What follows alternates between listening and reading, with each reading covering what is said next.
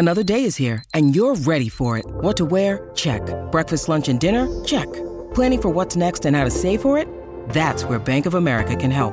For your financial to-dos, Bank of America has experts ready to help get you closer to your goals.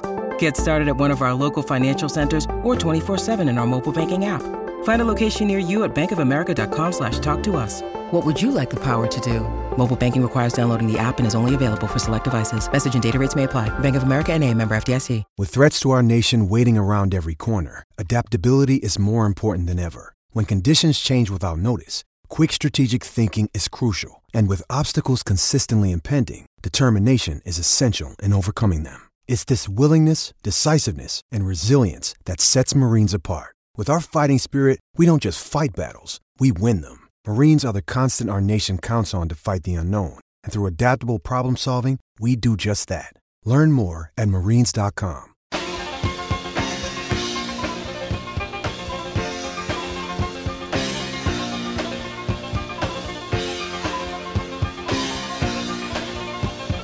Good afternoon and welcome, everybody. This would be the Jeff Cameron Show right here on 93.3 Real Talk Radio and War Chant TV. Great to be with you. Appreciate you joining us.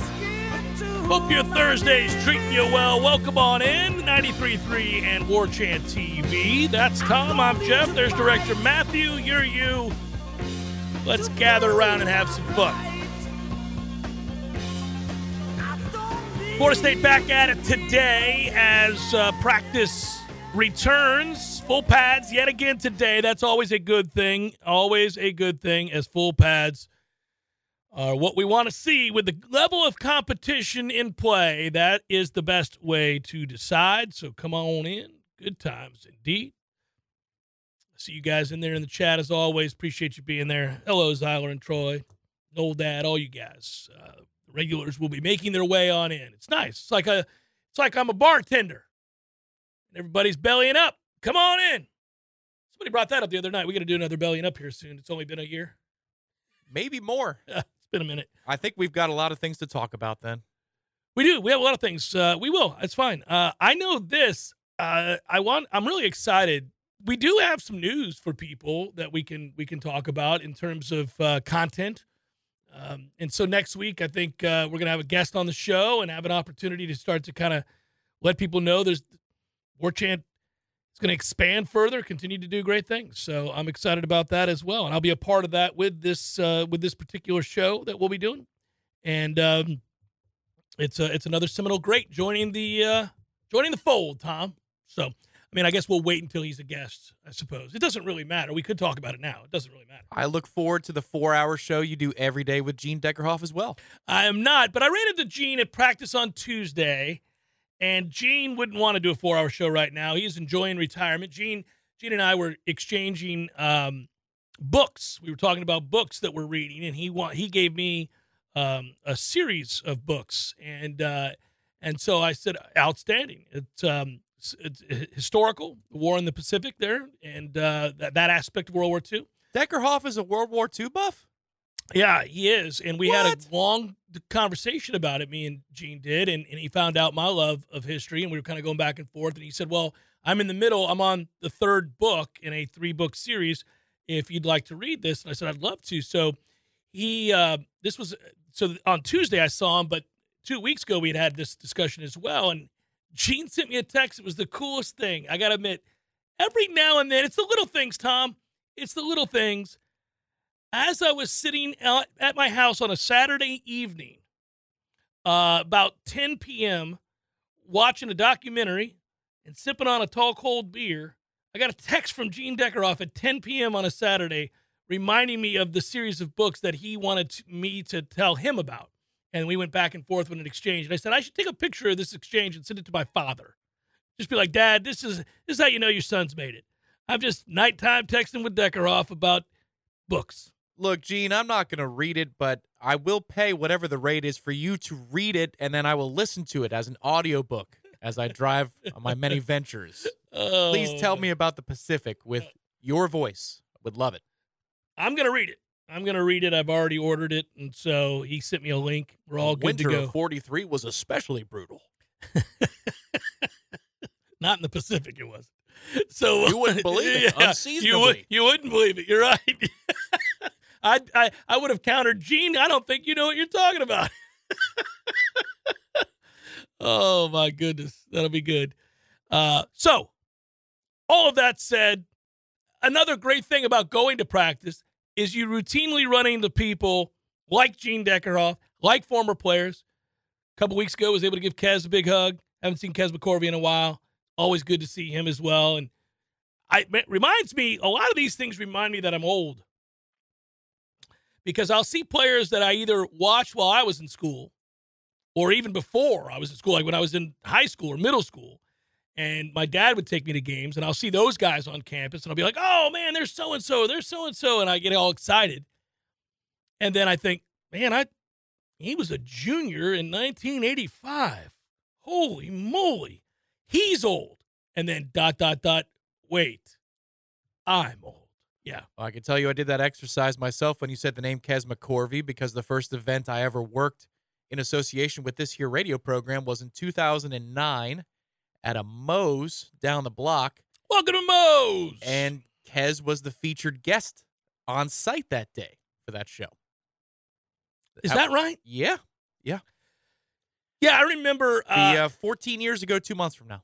Well, another sign of it is, uh, and he'll get a kick out of this as they get set to start their season uh, one week from today. Well, I don't know if they play on that day, but Major League Baseball's opening day is one week from today, and we'll be at the Corner Pocket Bar and Grill doing the Jeff Cameron show and taking in opening day. But yeah, um, I remember David Ross coming into one of my remotes, sitting down talking to me about baseball when he was a very, very young player with the Dodgers. And now he's an old manager with the Cubs. and a lot has transpired from that day to this day. It's pretty amazing when you think about it in that way. Um, I remember when he was a rookie and was trying to um, uh, try to learn the ropes and figure it all out. Lo Duca. Was in fact helpful in his quest to figure out Major League Baseball, Paul Lo Duca. And and and that is the funny thing, by the way, when you talk to baseball players uh, that that went on to make you know Dean Palmer is really good about opening up about his career. He'll he'll answer anything. You can have fun conversations with him. But when you do that, one of the things that comes up is they'll tell you the guys that are helpful and those that view you as competition and, and kind of shield you away and do not help. You know, I hate that. I hate when I hear stories like that, but they're always interesting. But yeah, Paul Lo Duca was really integral in helping him. He was a really good player, too. One of the better two hole hitters I've seen because even though he was slow as molasses, you wouldn't think he'd bat a catcher second. He had such a good understanding of how to get his bat through the strike zone and over the plate that he could hit a ball to the right side if you if you let off with a double Mhm. or he would also wait take two strikes for you to have an opportunity to steal those little nuances of the game not typical of a catcher to think contact and things like that but he was very good at that particular part Yeah, you wouldn't have thought. At the end of Lo Duca's career, he was annoying because he just wasn't very good and he didn't have any power. So you're kind of like, yeah, you're kind of a waste waste of a catcher. but but yeah, yeah, but uh, you you're right. There was that little ten year window where he was a. I say little. Good God, imagine being good in Major League Baseball for a decade. That uh, doesn't suck. Yeah i think the way to be humble about it after you're done is with i had a nice little 10 year window I had a there. nice little Uh, 10 it year was run pretty in the good. majors. Little 10 year run in the majors. I've told you the story of my uh, neighbor when I was a kid. His granddad had played in the majors for four years with the Tigers. I can't even remember his name now. I got to think of this. But he, he would come over to their house to visit every now and again. He was ancient. I was like, wait a minute. So you played? He's like, that's right. Yeah. was it uh, grover cleveland alexander it was not. Huh? But he was the he was funny. He was always great. He would he would talk about, oh yeah, well I played against the Mick and all these guys. Doubleday? Mickey, Mickey Mantle and all the yeah, Admiral. Making this new game up. It's gonna be fun. So I joined in. Next thing I knew, I was on the train. Florida State plays not a real game, but there will be, I think, the feeling I get today, uh, a practice that is rooted in the fundamentals. So I'm rooting for something other than that, but let's not forget Saturday is the scrimmage. I hear you, but I think that there will be a ramp up effect given the way that Mike Norvell was willing to speak after Tuesday's practice, which Mhm, was they got to be better. They got to be faster. I would think that the tolerance policy will be closer to zero if there's lollygagging out there on a Thursday. So that might be get maybe some advanced stuff. That'd be good. I hope so. I, I, you know, listen again. They're in pads, so we're going to get to watch a, a ton, but uh, of interesting matchups and the physicality involved in that tells you something every time. We know that when you have two big offensive and defensive linemen, we get all that. But it is interesting um, to see how they handle practice right before a scrimmage because I would think that this upcoming scrimmage could be very physical if they wanted it to be. The guys are going to be pretty fresh, and you're gonna you're gonna you know wane it a little as you go along. Um, you can get after it here and let uh, let's see who's swimming uh, from the new guys and who's ready to hit the ground running. Yeah, this is going to be fascinating to see because you could argue coming off a of spring break, you've got your acclimation full padded practice on Tuesday. You could still ramp up today and be fresh enough for Saturday. That shouldn't be too big of a deal. When you get into the season itself, you're coming off of a fall camp. Thursdays are a dial back day ahead of a Saturday, but also you're practicing every day. You know, you go in Sunday for your meetings and, and to clean up on whatever went wrong on your game day.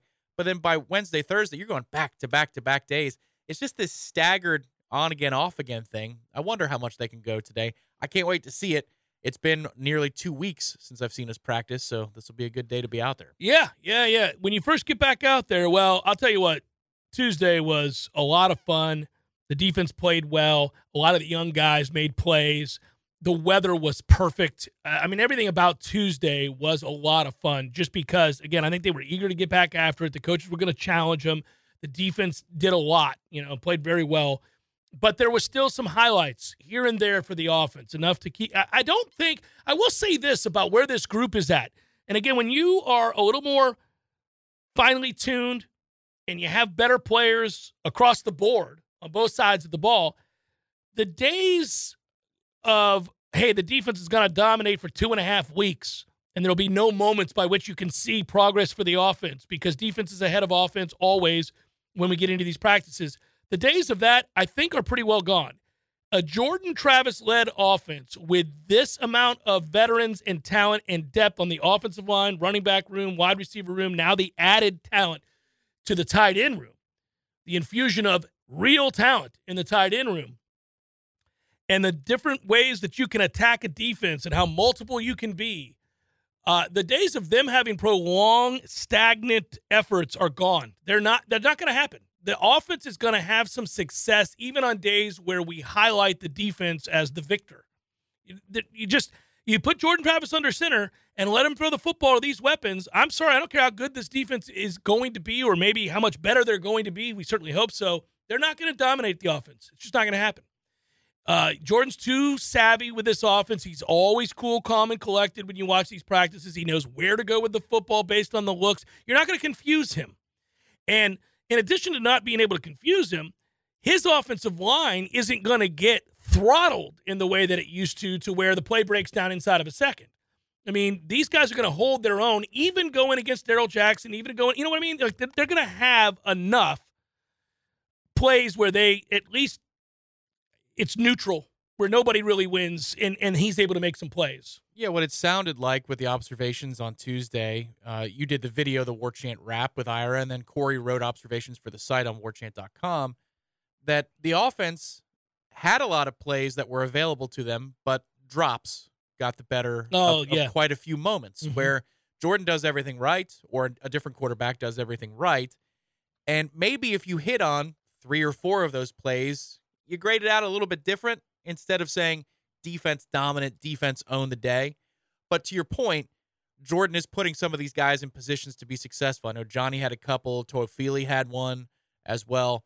But that's right. He is making those decisions. And we don't bring him up, at least I haven't a ton after one week of practice, because much like what you said about Jared Verse yesterday, which is we assume that. We just assume he's going to be it's good. It's not yeah. news if he's good. Jordan has been quite good and quite sharp from what I've seen so far. I look forward to seeing that again today.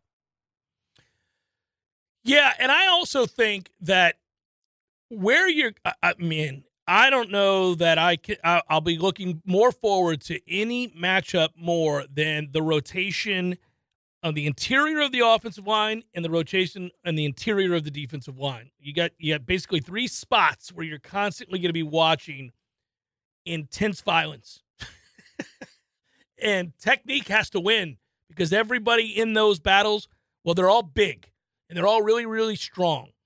And so, you know, when you see, and people, most people know this, but it's just fun to kind of refamiliarize yourself with these kinds of concepts, these things.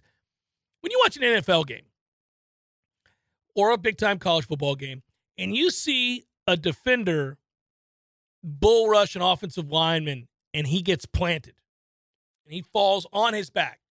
He's literally just pushed back into the backfield and it's a you know a, a, a play ending indictment of the the physical mismatch that occurred in that moment.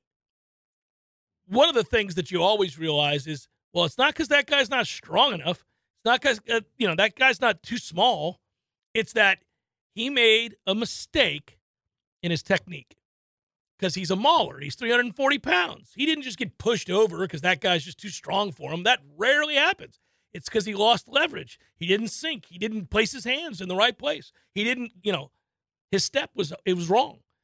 And then those guys are so good that the second you screw it up, oh, that's your ass. Because I know my counter now, and your weight's not distributed evenly. And here we go. I'm gonna take you for a ride. That's fun to me because it makes you become a technician. The same's true with these pancakes when you watch an offensive lineman do this to a defensive lineman. It's not because the offensive lineman is just overwhelmingly strong by way of comparison to, say, you know, Fabian. It's that he got lower, he got his hands in on you, and now, man, that's a big, strong dude. He's got leverage. You're going to lose. Well, and it's fun to watch the journey that those guys go on each day in practice as well, separately, when they're getting coached by Odell Haggins and Alex Atkins, respectively, and, and the assistants that go along with that. But it's just they converge after there's brutal moments of instruction where you're yeah. going, this is beyond honesty. Sometimes this is just you you wouldn't play for this guy unless you trusted him implicitly uh, that he means well. But with the defenders, you see the sled that they're on, and it's that cruel, like something out of 50 years ago. Mm. It's just a, I don't even know how to describe it. It looks like a broken bobsled, like the bottom of it. And Odell is always talking about getting lower and getting lower and doing what you've got to do. And he will have a kid stay on that because there's only one of them. There's only one of them he'll have a defensive interior lineman stay on that thing for three minutes at a time if they don't have the right technique, and it just gets uncomfortable. It's exhausting. And on the other side of it, you've got the, the standard sleds that the offensive line work on. And you also have the one, yeah. But then there's the conceptual stuff that Alex Atkins does, and he talks about where, you know, maybe scout team will come over and, and show some angles of approach and where you need to be, your first step, where your arm goes. And Atkins, in the same way, if the lineman doesn't get it right on the offensive side, we'll do it over and we'll do it over and we'll do it over. And everybody's waiting. They're waiting on one kid. And they go through all that torture and then it's time to go heads up and you see them apply it. It's just it's a fun ride to go on each day. Comparing and contrasting healthy environments in college football, healthy athletic departments, healthy football programs. I'll do it next. It pertains to Florida State and a former coach at Florida State. Jeff Cameron Show 93.3 Real Talk Radio, War Chant TV. What's up, guys? Our next partner that you're going to hear from is Athletic Greens. You've heard me talk about Athletic Greens in the past. Happy to talk about them again. I take Athletic Greens every day, and I gave them a try because certainly I wanted more energy, sustained energy. I wanted to support my immune system. I don't like taking pills and vitamins per se, and I wanted something that tasted good too. And the first time I tried it, I was very surprised. Uh, it had an appreciable effect on my energy levels and also, uh, over time, you'll note that it uh, it helps your skin, your hair, your nails. I don't have a lot of hair, but if I did, I bet I could feel that. I bet I could tell. It's a comprehensive health uh, habit, and uh, it is a, a powerful one at that. AG1 is great for recovery. Uh, that's Athletic Greens. And uh, I, I take mine basically when I wake up every morning. I don't have to worry about it because you get all the nutrients that you want. It's the best way to ensure that you're going to get all of your vitamins. It's a carbon neutral business, by the way, if that's important to you. It is to a lot of people, and that's good to know as well. I would also note that uh, it is a comprehensive solution to what you need from a supplement routine. Athletic Greens is giving you a free one year supply of vitamin D and five free travel packs right now with your first purchase. Go to athleticgreens.com slash JCS Helps me out, guys, if you use that. Not financially, but it lets them know that you heard this ad on my show. And I do take it, and I am vouching for them because I enjoy their product. It's athleticgreens.com slash JCS. Check it out. I think you'll note the difference in your life with a simple drink each and every morning to start your day. Athleticgreens.com slash JCS. Passion, drive, and patience. The formula for winning championships is also what keeps your ride or die alive. eBay Motors has everything you need to maintain your vehicle and level it up to peak performance superchargers, roof racks, exhaust kits, LED headlights, and more. Whether you're into speed, power, or style, eBay Motors has you covered. With over 122 million parts for your number one ride or die, you'll always find exactly what you're looking for. And with eBay Guaranteed Fit, your part is guaranteed to fit your ride every time or your money back guaranteed. Because with eBay Motors, you're burning rubber, not cash. With all the parts you need at the prices you want, it's easy to make your car the MVP and bring home huge wins. Keep your ride or die alive at ebaymotors.com. Eligible items only, exclusions apply.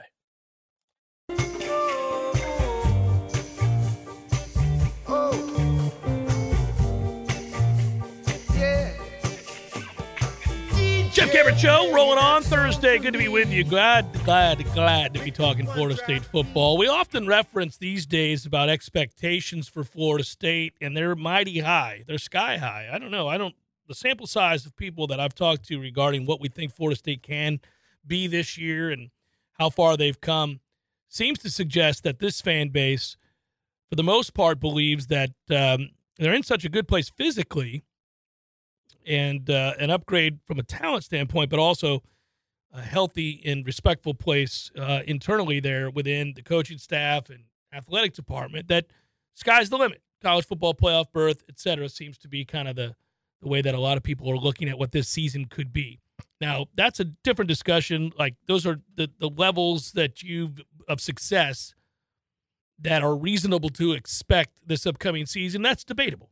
That's something that we can debate. That's everybody's got an opinion on that based on what they saw last year and the uptick in talent and the influx of guys on the two deep with the offensive defensive line for sure. And then, you know, as I mentioned before, tight end, you understand why the enthusiasm's there. But the other thing is, I think that, um, you know, you saw a lot of converts at the end of last year, a lot of people who were unsure of the head coach. A lot of people that, you know, hey, listen, everybody may like Mike. He may say all the right things. His enthusiasm is infectious. All of that may very well be the way that the fans looked at it. But at the end of the day, this is a cut and dry, easy to decipher business. You win or you lose.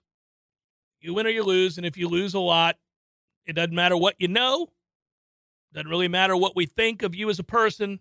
If you're not winning games at some point, the love affair wears off pretty quickly and people begin to discuss openly about maybe needing to move on. So last year's successes led to a very different expectation for this season and it also allowed people who were uncertain who were maybe on the fence to then embrace those qualities that you do care about when it leads to success. The openness, that Mike Norvell has as a policy for the media and a willingness to allow us to observe. But then again, that provides context for the fan base, right? We can tell you directly what's happening with the program. And that also leads to a more favorable feeling about the methodologies. So what happens is people go, I like Mike Norvell, but man, he's not winning games. So I don't care that the media is telling me how great he is about the access and how open he is with um, what they're trying to accomplish and you know, his willingness to answer tough questions or any of those things. He's got to win games. Well, then all of a sudden, when he does win games, people are like, man, you know what's cool? Is that the media that, you know, I rely on that covers this team has been telling me for a while that not only will they be good, but this is a good guy who believes in the right things. And, you know, I've seen that evidence in the videos. I've seen that with the information. I've seen that with the interviews. Now we're winning. Now I can believe it for real. This is a healthy place to be. Florida State's a place where players want to come fans want to support and buy tickets and travel on the road and be a part of the game in Orlando or last year in New Orleans. It all comes together, right? The bigger picture all comes together. And I'm reminded of it while I watched yesterday's press conference with Texas A&M. And I'm not one of these people that hyper focuses on what Jimbo Fisher's doing now. I know what he's doing now. He's not winning. He still seems broken. His answers to questions are similar to the questions that he answered here and the manner in which he answered them towards the end, where he was a much different guy, uh, a very different guy than he was when he was here at the beginning when the turnaround was working. And so I find it all fascinating because I, I won't delve deep and play the role of psychiatrist here, but it didn't take but two seconds for you to realize the same problems exist now that did at the end of last year. He had three months to figure out, Jimbo Fisher did, how am I going to answer the question as to why I brought a new offensive coordinator in? It's going to be the first question. When you bring in Bobby Petrino, isn't it going to be the first question after you give up your talking points about fundamentals, which is once again what he launched into, hand placement and all that other stuff, which all coaches do. So I don't fault him for that, but it's a way of saying nothing and he does it. And then the first question is indeed about why you bought Bobby brought Bobby Petrino in, and inevitably it ends up with somebody questioning him about who's going to call the plays. And his dismissive answer about, well, it doesn't matter, everybody runs the same plays, is just so disingenuous. Yes, a counter is a counter, a dig is a dig. I got it. You can say that, but man, the sequence with which they're called and the context of which they're called and how they fit into your offense and the tempo and everything else matters, or else everybody would do it really well. That's not the how that's not how it works. And he wouldn't answer that very simple question for most of that press conference. And I just saw the same brokenness that I saw here. And I thought, man, this isn't about me prattling on about them, but rather where this program is at, how quickly it can all change, and how much more excited I am that I, in a relatively short period of time, that has taken place. Last year, I guess is what I'm getting at, was really important. Really, really important for all parties involved the psyche of Florida State's faithful, the fan base as a whole in terms of the overall support in the program, investing in the program, showing up for the program. Now, it's not my job to get you to do that, nor do I look at it that way. It is beneficial to all parties involved if that's the case.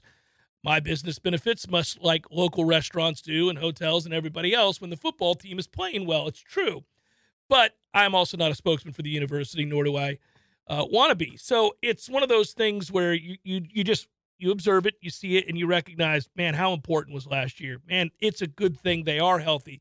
That this that this worked. That this has moved to a place now where I think most believe that they're going to have, at the very least, yet another level of success than they had a year ago. Yeah, you go to practice and you feel like what you're seeing is connected to the grand conversation of college football.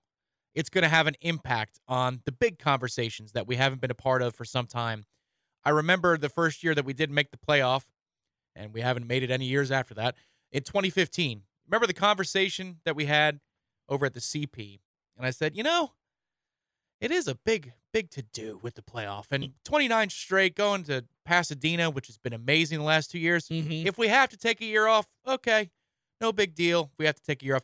That is such heresy because we didn't sniff it after that. We have not sniffed the college football playoff. And we're finally back to a place where when I go over there, I feel like what I'm watching is relevant and going to be relevant to the playoff committee, to college game day, to mm-hmm. any national talking head that you can bring up in regards to college football. We are now a part of that grand conversation, and it's great.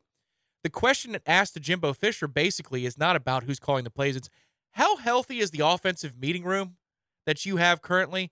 Because I don't think you'd hire Bobby Petrino on your own. Your answer, sir, it's not healthy. That's what that's what that exchange was.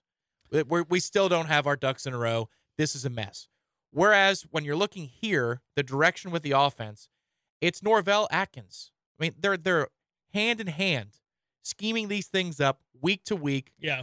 The offensive line's development has been astounding. That room has flipped in two years. It's been great. It's just a breath of fresh air when you talk about the offense here and there. It's going to be a point of controversy until somebody leaves. I don't think we're going to envision a day in which Texas A&M has both Jimbo Fisher and Bobby Petrino walking off the field together, laughing and smiling because they just dropped 40 on another opponent. That's not the direction that thing's right. going. Mm-hmm. Whereas here, things Atkins and Norvell could walk off the field together, smiling an awful lot this year about the production they're about to put up. it's it's it's something to behold because you rec- you recognize. I've said this a lot. Well, and I I'll answer some folks' questions here. Um, I saw Scott that you pointed this out. I know that you are a diehard Jimbo fan, and that's fine. He's broken and has been broken and has failed miserably at Texas A&M with elite talent. But he has won a national championship and he won big here to the tune of 29 straight here. Um, You know, Gene Chizik won a national championship. Scott, he a good coach? You doing well? How'd that work out? You know, it, it happens. He's, there are plenty of coaches who haven't won a national championship that are better coaches than those that have. Period. It's happened. Happens all the time. Does Norvell need to keep winning to be seen in the pantheon of great coaches? Well, remember, Florida State's had very few coaches by way of comparison to other institutions. Yeah, yeah, no, th- it doesn't mean that just because Jimbo is failing over there and Mike Norvell now has a program that is seemingly moving without question in the right direction, uh, that we stop having expectations or that we sit back and go, oh, there it is. No, because it's not about A&M. It's not about Jimbo. I'm just p- talking about healthy environments, healthy interactions, and expectations. Well, all that's missing was facilities for him, and clearly now he's gotten the facilities. They haven't lost the game since he's moved on, right? It wasn't that the simplest form of the argument at the time that the breakup happened. Well, there were a lot of things involved there, but yes, he The once thing- mentioned it. The thing I'd say moving forward is it felt like, and I'm sure you would agree with me, with Kenny Dillingham on the other coast, you know, play, coaching for Oregon last year, and Mike Norvell calling the plays this past season, that felt better. Felt we felt more confident about the continuity of a game plan and how prepared Florida State was from an offensive standpoint. Was their personnel better? Yes, but it felt like the sequencing of the play calling just felt a little bit more up to standard of what we were looking for. Would you agree with that? Yeah. It was an upgrade. And now, as we enter into this next season, again, personnel is getting better along with it, but you don't have a fear that there's going to be a game in which we just look like a discombobulated mess offensively. You don't think that there's that thing lurking around the corner because Coach Norvell, when it comes to game planning week in and week out, has been very impressive. I, thi- feel that way. I also just think that if when you when, listen, do I think Jimbo Fisher knows football? Absolutely, I know he does. I talked with him probably more than anybody at length, uh, at least in the media. Uh, he's a freak. I mean, he, th- I've never questioned his acumen for the game. But what it does show you is when we talk about the health of a program, we talk about the ability to get the most out of that acumen, the, the most out of that knowledge. Isn't it's not just that you understand the X's and O's, because I think all these guys do. I've said that a lot over the years.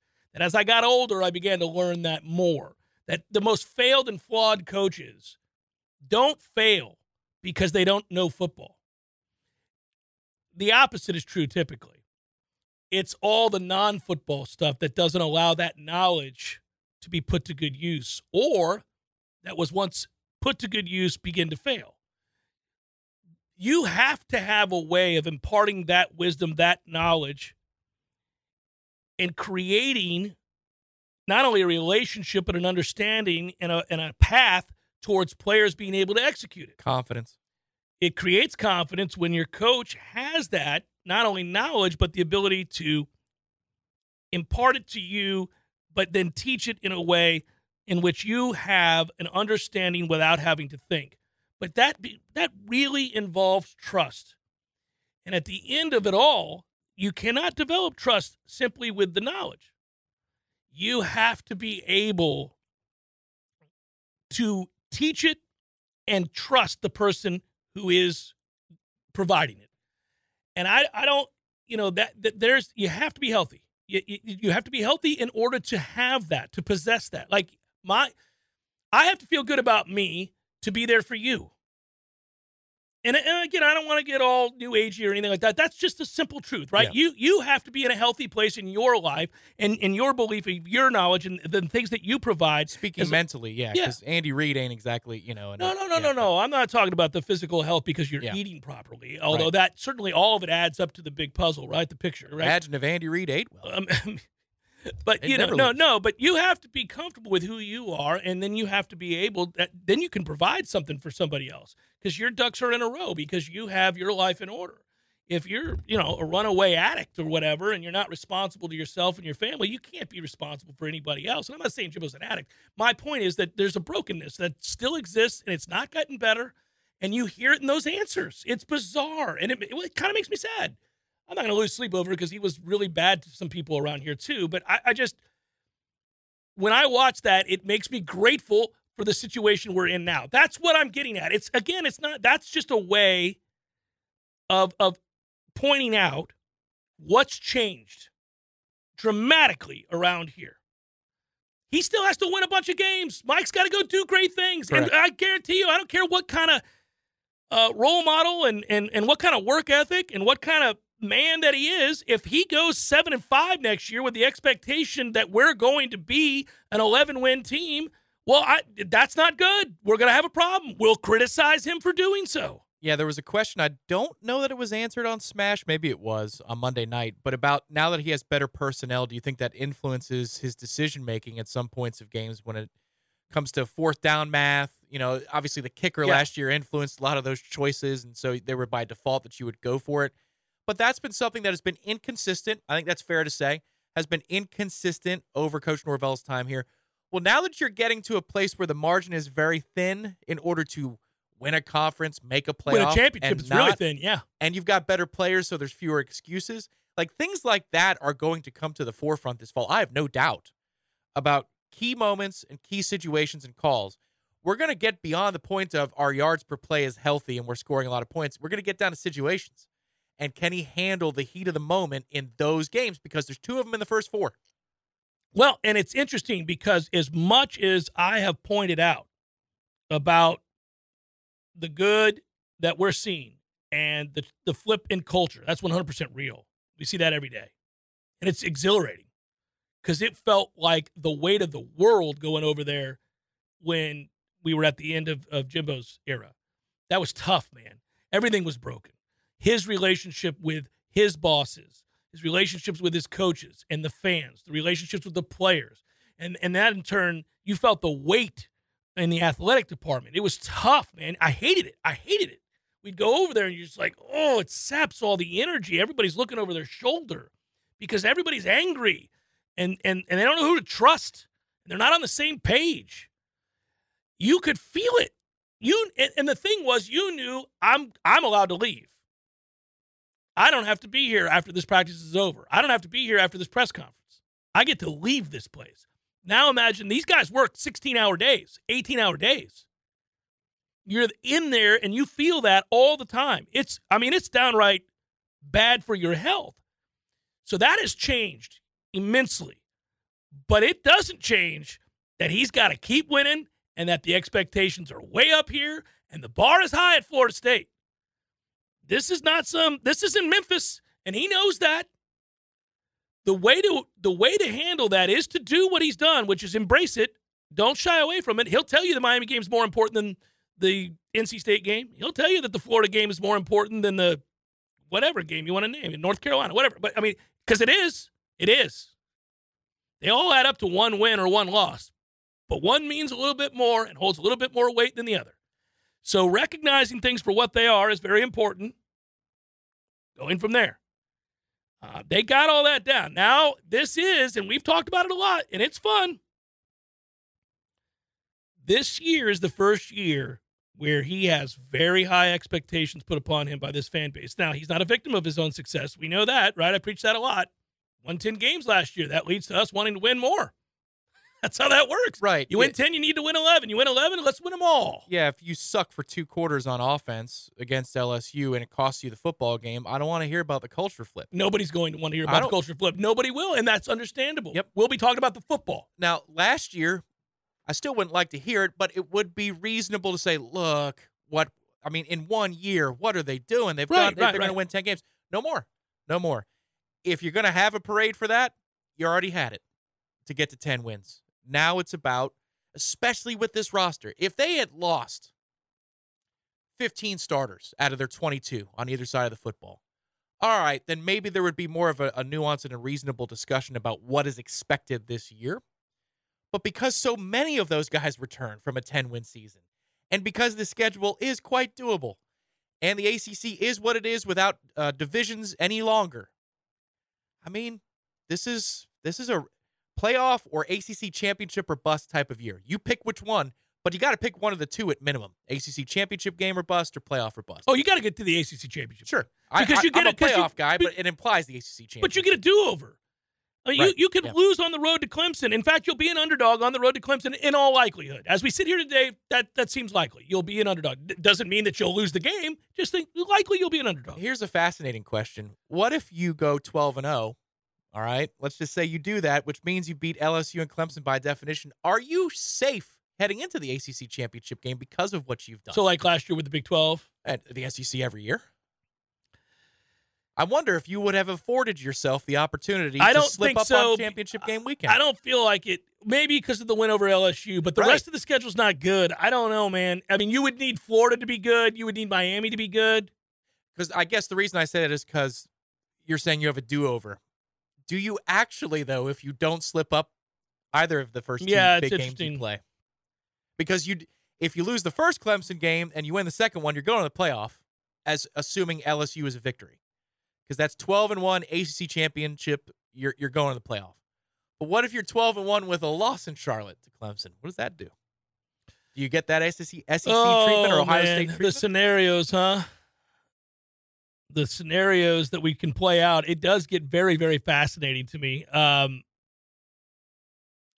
I think it's. we- I was asked, would I take a 12 and 0 season for a shellacking in the playoffs? We were just asked that. Yeah, yeah, I would. Yeah, I would because I don't think. Listen, I don't think. Would that be 13 and 0, 12 well, and 1? you, you would be Yeah, 'cause you- 13 and 0 because yeah. of the ACC championship. So I think this is implied. Would you take an undefeated season and then you get beat in the playoffs? And in this case, you don't just get beat; you get your ass beat. Yes, I would. Yes, I would. yeah. Because again, it's a step forward. At that point, you've regained control of your league. You've wrestled it away from Clemson, who's owned it for too long now. And you now that is that is also a building block. That's a step forward. You are now at the top of this league, and eh, I got it. It's not the SEC, it's not the Big Ten, but you still need to own the league you're in for while you're in it. So you would be taking that step forward, and and at that point, what that would do for recruiting, even a loss in the postseason, if you make the college football playoff, it's an upgrade. You're If- doing things. if I could promise that to you right now, that that's exactly what's going to happen, is that at minimum you're going to win the ACC, go to the uh, the playoff and get blown out, and 12 and one is the minimum, might be 13 and 0, or you can just let it ride. What would you do? Would you take the automatic, absolutely ACC champion, college football playoff participant, and blown out and embarrassed in the semifinals, the semis, or would you say roll the dice, man? I, I like what we got. I like what we got. Come what may. Let's answer it in a moment. Jeff Cameron Show 93.3 Real Talk Radio, War Chant TV.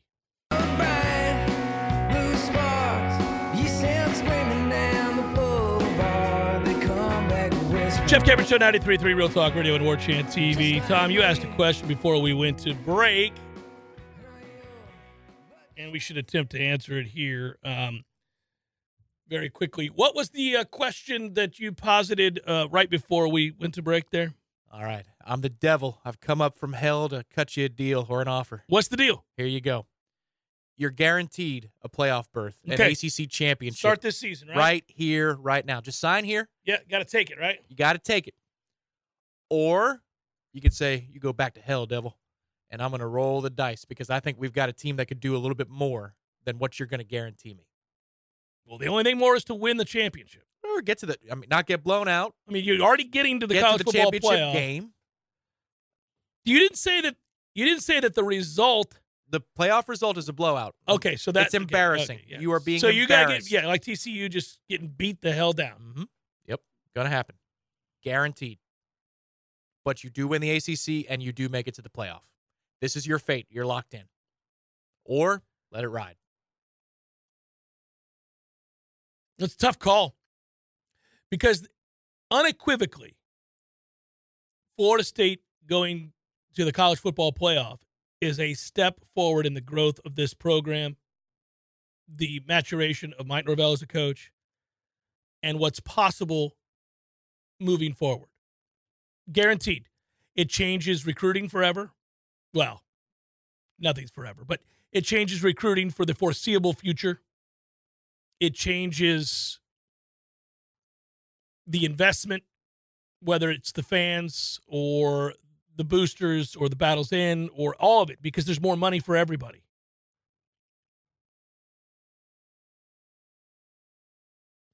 Sixty-five to seven. I don't think TCU has been set back. TCU had no business being in the national championship game. Nobody would have predicted TCU was going to the national championship game. Nobody would have expected that they were headed to the college football playoff. I think they were preseason sixth in their own conference Yeah, I mean, and sub 500. You could course, yeah. say that a blowout sets you back, but is it a net gain or a net loss for that whole season for TCU? It's a net gain. It's a huge net gain. Yeah. It's a it's a game changer for TCU. Nobody thought of them as a team that would ever play for a national title. Nobody. Or, or highly unlikely. I mean, it's just no, it's a huge gain. Now, it's not as big a gain for Florida State, holder of three national championships and ul- multiple appearances, or more than multiple, uh, obviously a ton of appearances in both the playoff and, uh, well, playoffs not been around very long, but you know what I mean, in the BCS title games. Um, is the answer that Darrell Jackson has single handedly put you in a position to say, let it ride? Do you think that much of him? man, I like Darrell Jackson a lot. I think they're going to be good. I, I don't know. I I don't know how to answer that. That's tough. When you're immersed in a 65 to 7 beatdown the way TCU was, it doesn't hmm. feel good. Nothing feels good. You. Nope. kind of like to not be in that moment having to wear that ass kicking. But man, if I told TCU, now we're not TCU, but if I told TCU before the year you're going to make the national championship game and you may lose by a hundred, But we don't get that far, though. Take it. We don't get that far. It's a it's it's in the semis, man.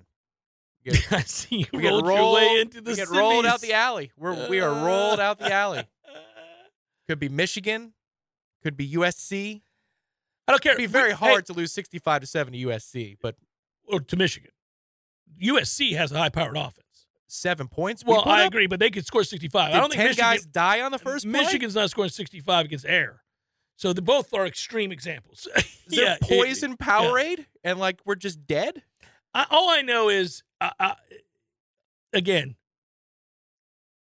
I'm removing my ego, the Florida State ego that we have. I know this is a program of championships. oh my god, you're gonna take the deal. I think so. Oh. I think I'm going to take the deal. It is with reluctance I take your signature on this page. We go we go undefeated. We win the ACC and we're in the playoff. I mean, I that, that's okay. Lopsided games happen, man. Hell, we were we were just having to talk about uh, the thirty-one to nothing ass kicking. We were on the wrong end of number one versus number two against Miami. I mean, it happens sometimes. Hour number two, forthcoming.